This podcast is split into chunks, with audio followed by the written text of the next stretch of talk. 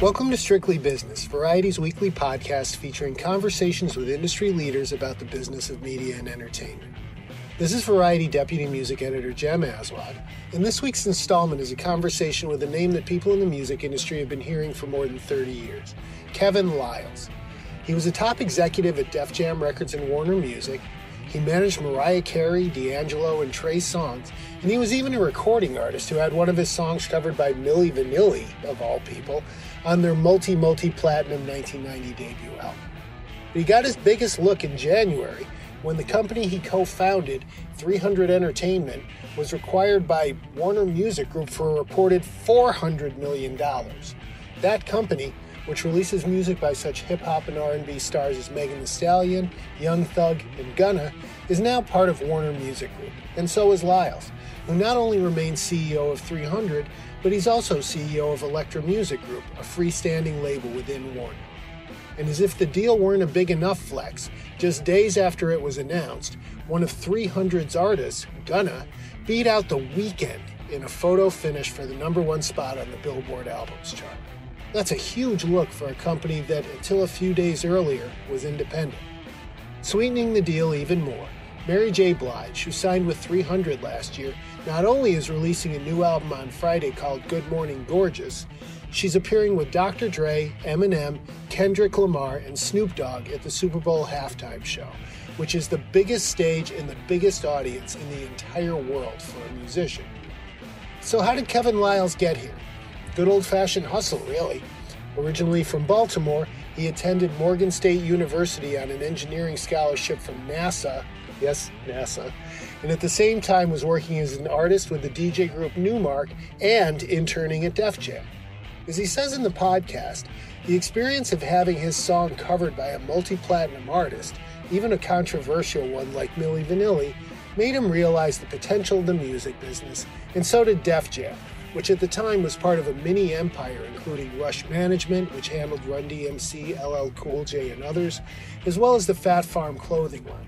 So he focused on Def Jam and over the course of the 90s rose from intern to president of the label.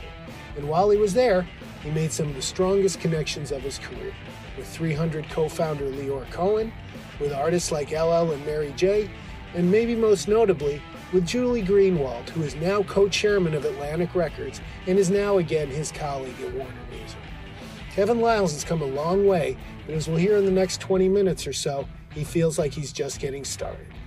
So without further ado, after the break, you'll be hearing from him and me on Strictly Business. As the number one audio company, iHeartMedia gives you access to all. Every audience, live conversations, trusted influencers, and the insights and data you need to grow. iHeartMedia is your access company. Go to iHeartResults.com for more. Check the back seat. Check the back seat. All right, come here. Check the back seat. Gets in your head, right? Good. Because every year, dozens of children are forgotten in the backseat of a car by a parent or caregiver. All never thought it could happen to them. But with changes in routines, distractions, or a sleeping child, it can happen to anyone. Parked cars get hot, fast, and can be deadly. So get it in your head. Check the back seat. A message from NHTSA and the Ad Council.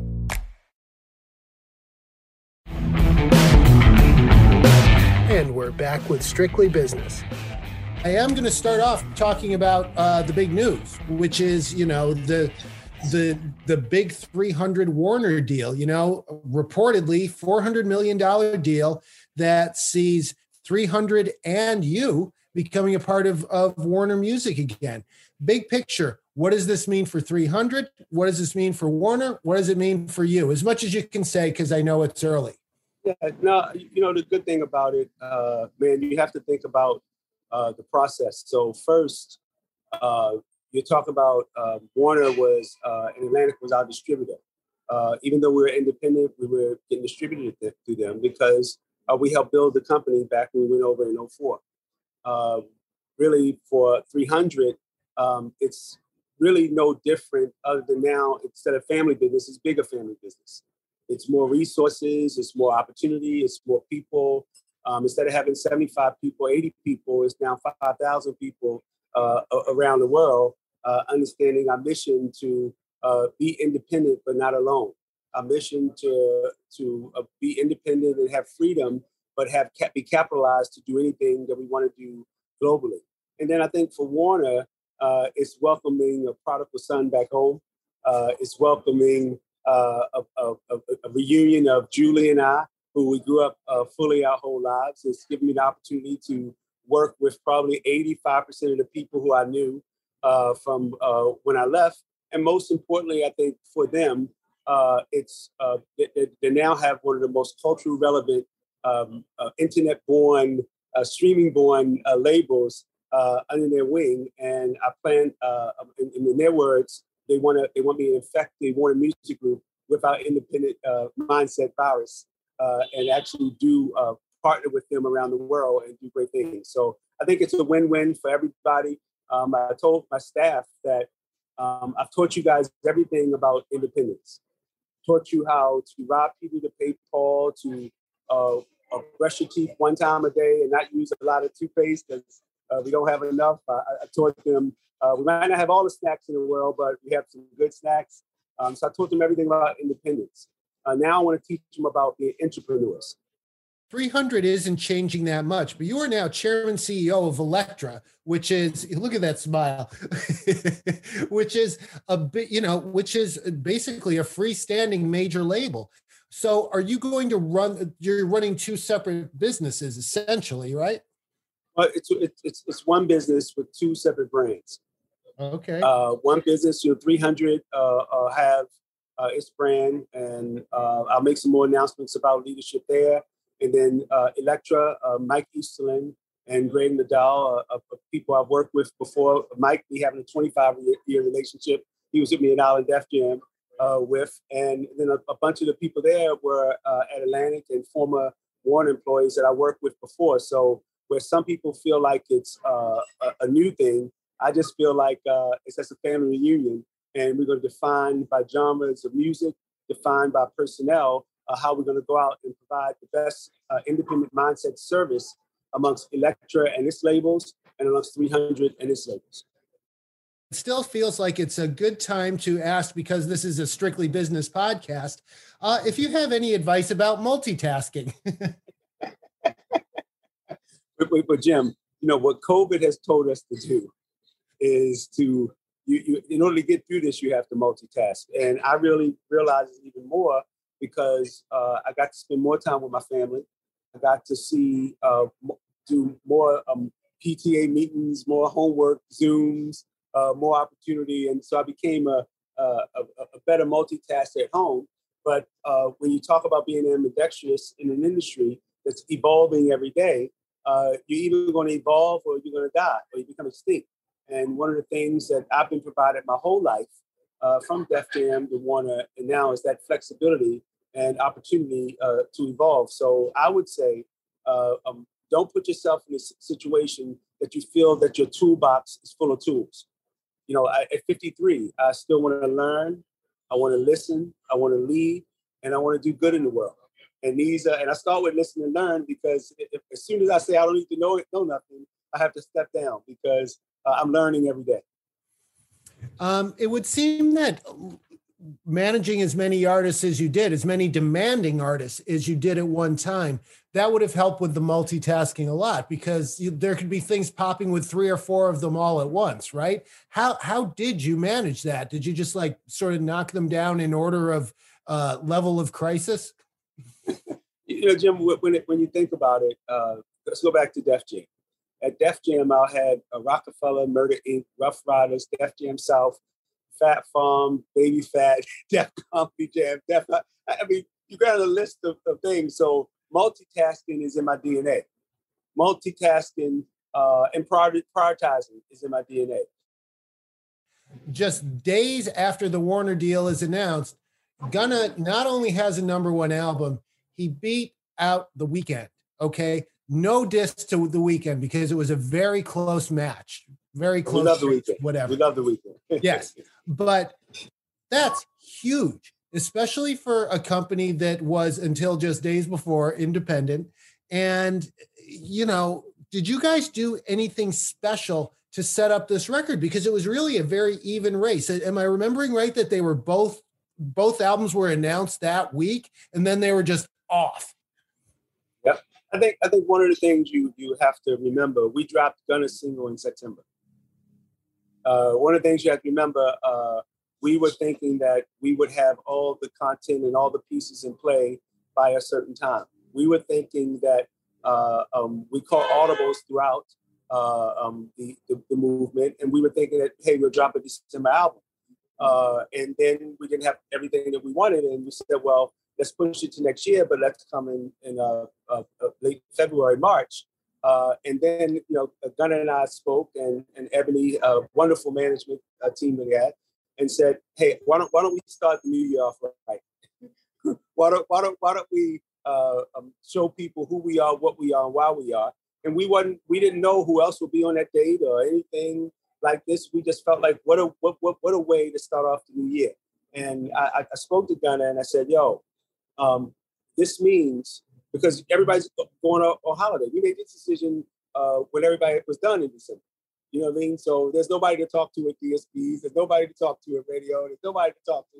So the, you know, for us, the staff worked diligently uh, through it. Um, the Warner Music Group uh, again made sure that we could uh, do what we wanted to do, and everybody was set. But this would couldn't have been done without Gunna and his his flexibility and, and uh, opportunity to call audible um, and and make it happen. So I, I, I tell people I never thought um, uh, it wasn't about kicking off the year to me. It was about what's the best time to have his album uh, come to his fans. And fortunately for us, it was January the uh, sixth, seventh, mean, and, and it happened, and the rest is history.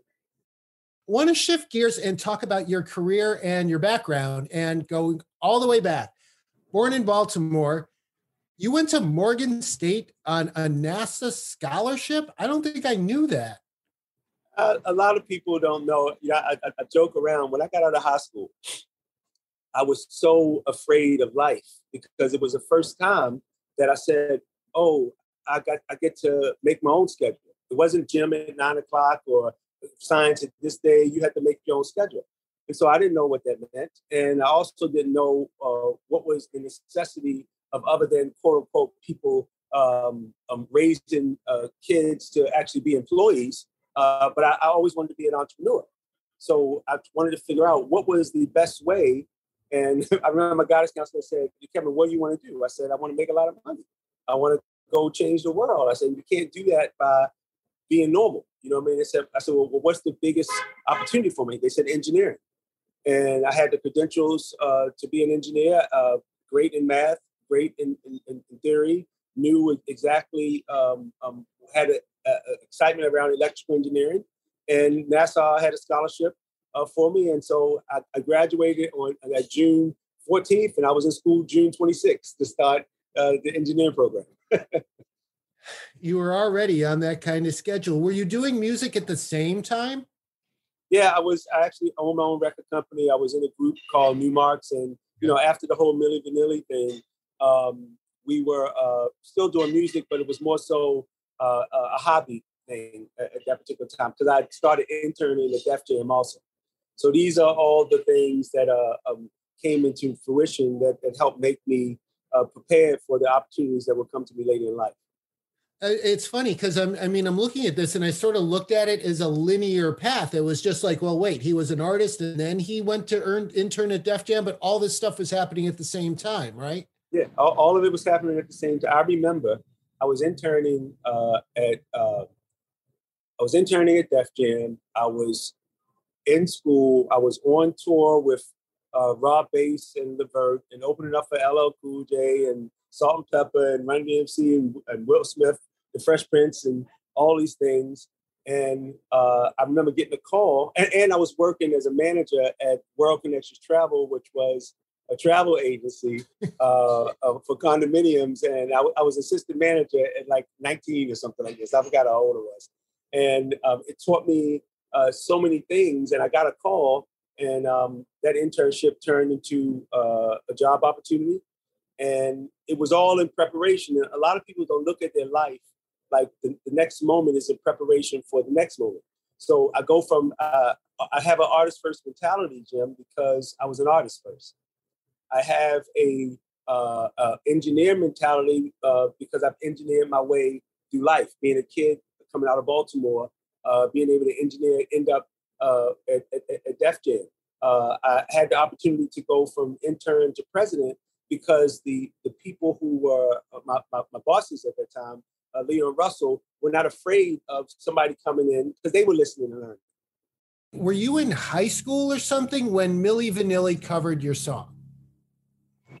Yeah, um, I was. I'm trying to remember. I think I was a senior. Okay. Uh, or a junior. I, I, I, did my version when I was probably a junior or a sophomore. Uh, 86. Yeah, I probably wrote it then, and it came out in 86, uh, which was I was a senior, and then they remade it in 88. Now, did, did did that just happen, or did the publisher pitch the song or something? Do you know how it happened? I didn't know what publishing was back then. I didn't know what uh, royalties were back then. All I knew is uh, I was a, a, big deal in the Mid Atlantic as an artist, and somebody wanted me to make an album. And I said I'll do the album for ten thousand dollars. And oh shit, I wrote a record that sold hundred thousand copies for me, but sold eighteen million copies for Milli Vanilli. So it was at that point in time I said, Nah, I don't want to be in the music business. I want to be in the business of music. and so I went to figure it out. You know? was that a big did that make you a lot of money in a short period of time and then i assume it fell right off after their grammy debacle right uh, to this day uh, 30 years later i still get checks in the mail wow. So so you you know I, I, when you sell 18 million copies and with a song and you're, you're celebrating um, one thing you can't take away from it, it was a great song. There were many things that that happened uh, around it. Um, very very tragic story uh, but also a triumph story, a triumphant story because uh, I don't think if that happened to me, um, I would be sitting here talking to you today because it really changed my mindset and what to learn the business of music. How quickly it can all change? how, how, listen, how, how one day you could think one thing and the next thing or uh, somebody's on MTV performing your song. mm-hmm. um, so you must have been the wealthiest intern at Def Jam. Uh, I'm not. I'm not gonna say I was the wealthiest intern at Def Jam, but money money wasn't a problem. Okay. money ain't a thing, as someone once said. We'll be right back with Strictly Business. Snakes, zombies, sharks, heights, speaking in public. The list of fears is endless. But while you're clutching your blanket in the dark, wondering if that sound in the hall was actually a footstep, the real danger is in your hand when you're behind the wheel. And while you might think a great white shark is scary, what's really terrifying and even deadly is distracted driving. Eyes forward, don't drive distracted. Brought to you by NHTSA and the Ad Council. Hey everyone, this is Molly and Matt, and we're the hosts of Grown Up Stuff How to Adult, a podcast from Ruby Studio and iHeart Podcasts. It's a show dedicated to helping you figure out the trickiest parts of adulting. Like how to start planning for retirement, creating a healthy skincare routine, understanding when and how much to tip someone, and so much more. Here's a clip from an upcoming episode featuring the weekly home checks, Keyshawn Lane, that you won't want to miss a common mistake that a lot of people do. They use fabric softener when it's not so great for your clothes. Should we never be using fabric softener? No, you should not ever be using oh. fabric softener. It leaves a deposit on our clothes, which is also left in the machine. And it also makes the clothes highly flammable. Wait, what? yes. What you want to do instead is just use a quarter cup of vinegar. And that'll make them softer? That'll make them softer. And if you wanted some kind of scent, you can use essential oils. Wow, wow, wow. Catch new episodes of Grown Up Stuff How to Adult every other Tuesday on the iHeartRadio app or wherever you get your podcasts. Grown Up Stuff.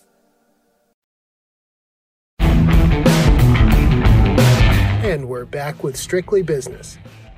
Let's talk about your years managing because a lot of the, the artists you manage are not what you would call easy artists necessarily. Mariah Carey, D'Angelo, you know, not exactly a day at the beach managing those people.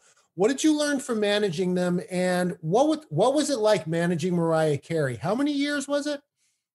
No, I think that was around three years. Uh, I, don't know how long it really uh, was. But it was it, with D'Angelo and, and, and Mariah, they were friends calling a friend. They were friends uh, that knew I'd gotten to the business, and they were at certain points, and they wanted a different insight. Uh, they wanted um, um, uh, not someone to get a commission, but someone who cared.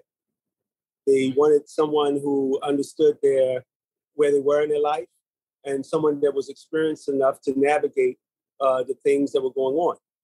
And so, I, I and by the way, I, I know the title was manager, uh, but uh, I, I, really never felt like I managed them. I, I felt like I advised them. I felt like they were a, a greatness, and they still are a greatness in some of the um, national treasures uh, that, that we'll hope to preserve as we continue to, to grow. Uh, but it was uh, very remarkable because one day uh, you're talking about touring, the next day you're talking about scoring movies, the next day you're talking about uh, the, um, um, the Christmas song, the all Christmas songs, and the next thing you're talking about uh, doing a residency, and then oh, you're talking about well, you know, I, I think that um, um, we're after 15 years, we're ready to put out a new album. mm-hmm. so it, you, it's a mix and match of everything. And, and, again, still at that point in time, uh, they might have thought that uh, I was helping them, but they were really helping me uh, understand um, from an iconic level what was the value proposition uh, a CEO needed to bring it to them. And then my younger artists, whether it was Trey or Big Sean or, or um, Nelly or any of those guys that came up, uh, Jeezy, we go down the list of, of, of, artists. It was just the opportunity to be big brother, uh, to be um, uh, in their life like maybe their, their, parent, their dad wasn't in their life. Uh, and so really was a, a, great opportunity for me. And, and that's why I've always uh, adopted that it was family business. So, uh, and, and you have to think, um, I still manage today. The things that I did as a, as a manager, the things I did as, as an artist, are the things that I do as a CEO. Um, this is why I think people are attracted to our company because I didn't uh, uh, raise people to be record company people. Uh, I, re- I, raised them to be human beings that offered a value proposition every day they showed up to work. Well, I want to ask you more about managing 300 in just a minute, but I, I do have to ask you how did you get D'Angelo to give up that album? Okay, two or three years earlier, Questlove had said it's 99.9% done. And two or three more years went by while he continued to finesse it. How did you convince him that it was done and he should let it out? It was a miracle. Uh, well, listen, it's still a miracle today because we still don't know how it happened.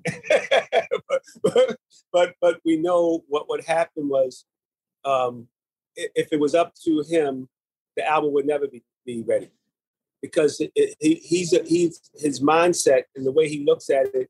Um, this is his at this point in his at that point in his life, it was a culmination of things, and it was his story. He doesn't he doesn't make music for everybody. He makes it for where he is in his life, and so uh, there were a lot of things that he was going through, and every time he thought he was done, something else would happen that inspired something else to happen, or sound. He would he would actually tear a whole tear a whole song down because he he heard a new sound or something else that uh, a new vocal arrangement that that came to him overnight, you know, through prayer. And if you think about what was, you know, what was happening around the world, and he called it the Black Messiah, and how uh, it was really before his time, because uh, th- th- these prophets that have come up uh, and the things that have happened in uh, for social justice. Oh no, you know, these are things D'Angelo was talking about when we dropped the Black Messiah. Yep. So it was the precursor to what was happening. So I think it was just a perfect storm and a perfect opportunity for us to um, see what the world was going to be through the lens of D'Angelo. We spoke um, pretty early on in the pandemic, and you had done a lot of things to look out for your staff. You know, there was the free mental health care and a lot of other things. Can you talk about that and the kind of philosophy behind it? because you know you said all that about artists it almost sounds like you could be talking about your company as well. Um, you, you, know I, I, believe we all art in our own way. Uh, we all are one-on-ones. Uh, we all have different fingerprints. We all are special. And one of the biggest problems that uh, i had with the industry uh, when I left was that we started to uh, um, um, treat everything the same, you know, and it became a commodity business. And oh, you can put this kind of artist out, or get another one like this, and put this up. And um, I never wanted uh, people to be numbers. I never wanted artists to be numbers. I never wanted to operate out of uh, um, a, a commission, and I wanted to humanize the business. I got back into the recorded music side to humanize the business. I thought about the father or the mother or the son or the daughter. And I took it personal with the decisions that I made to be the first office to close uh, in, in, New York because of the pandemic. My staff thought I was crazy to do it. And mm-hmm. I've taken this the steps to be probably one of the last people to go back in because mm-hmm. on my watch, I didn't want to have to go to somebody's house or um, somebody's funeral or uh, and, or tell somebody's parent that because I, I let, had them get on the subway to come to work, the blah blah blah, got infected. I, I, didn't want to do that, so I chose uh, uh, to treat them like I want to treat myself. I, and I had, I two young daughters that live with me, and they have to be in school. So I, by the way, I thought about myself as a father and what it meant to my my family. And uh, I, I, can't take back um, um, the thought of that, you know, me- what mental health uh, of issues people were having, and we haven't seen the worst of it yet because post pandemic, uh, we don't know what it is. It's too early. Talk quick about the Mary J. Blige deal. How did it come together? Did you work with her at Def Jam? She was at Universal, but I'm not sure where she was at the time. No, she was she was at Universal, but I go back to Mary uh, from when she was on Uptown. I, I, again, I'm I'm three decades in the business. I, I go back to Mary, and uh, we did a very special record back in the day called "You All I Need" with her and Method Man. Method Man was signed to Def Jam, and Mary was was signed to a, a Bad Boy, the Uptown, whatever it was at that particular time. But Mary and I are friends. Mary and I, uh, this is not her signing to a label. Mary has her own label. This is me empowering a, a young woman to have the opportunity to finally express her thoughts and her way, not to do what other people wanted to do, but to to do her things. So my label with her uh, and um, opportunity with her is um, more so. Um, I, I, would say if you had the opportunity to, and, and Clive did this best, whether it was Barry Manilow or Aretha Franklin, if you know, you might not assign them, but to have the opportunity to work with a, a one of none. Mary's a one of none. There's there, will never be another Mary in the whole land. So to have friends to be able to come together uh, to yell at each other and say, "Hey, let's put something out," and then God reminds uh, her of who, what she really meant to do. She she's telling you, I- have been through the hell that you've been through. Wake up every day and tell yourself, "Good morning, gorgeous." Look in the mirror and say, "Good morning, gorgeous." What is that saying? To that, that's a that's it's going to be something that changes people's lives. Those of us who've been shut down and shut in and shut out and told that we're we're too fat or or, or, or uh, too, too ugly. You know, good morning, gorgeous. So to, to, to, that's my next campaign. that's the next the next, the next viral, viral thing that I, I, I, want to push. That we all should be looking uh, in the mirror and saying "Good morning, gorgeous," and fathers should be saying "Good morning, gorgeous" to their daughters. How about this? Wake up and tell your wife "Good morning, gorgeous." So this is um, a moment in time, and then they say, "Oh shit." You know, we're gonna perform, have a perform halftime at the Super Bowl. I can't make this shit up, Jim. you, you know, I right place, right time. Um, but working with friends and and and who am I um, to not uh, provide opportunities for some of the greatest uh, icons in the world? And I got more announcements to come.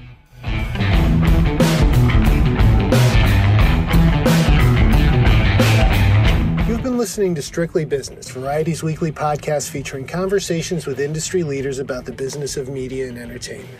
Thanks for listening.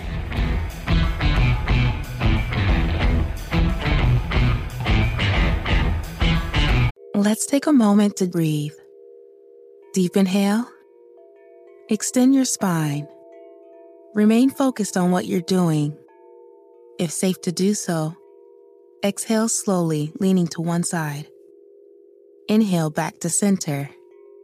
If safe to do so, exhale slowly to the opposite side. Find mental health resources at loveyourmindtoday.org. This message is brought to you by the Huntsman Mental Health Institute and the Ad Council. Hey everyone, this is Molly and Matt, and we're the hosts of Grown Up Stuff How to Adult, a podcast from Ruby Studio and iHeart Podcasts. It's a show dedicated to helping you figure out the trickiest parts of adulting. Like how to start planning for retirement, creating a healthy skincare routine, understanding when and how much to tip someone, and so much more. Let's learn about all of it and then some. Listen to Grown Up Stuff How to Adult on America's number one podcast network, iHeart. Open your free iHeart app and search Grown Up Stuff. Grown Up Stuff.